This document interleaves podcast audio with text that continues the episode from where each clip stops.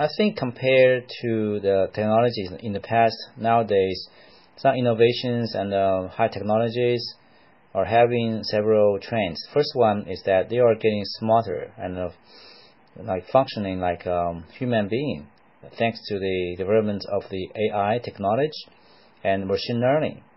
So we have seen a lot of uh, new products that can actually function like a human being. Sometimes you cannot tell whether it is decided by machine or by a real human. So I think the boundaries between this is getting like blurred. Mm, another trend, I guess, is uh, environmentally friendly.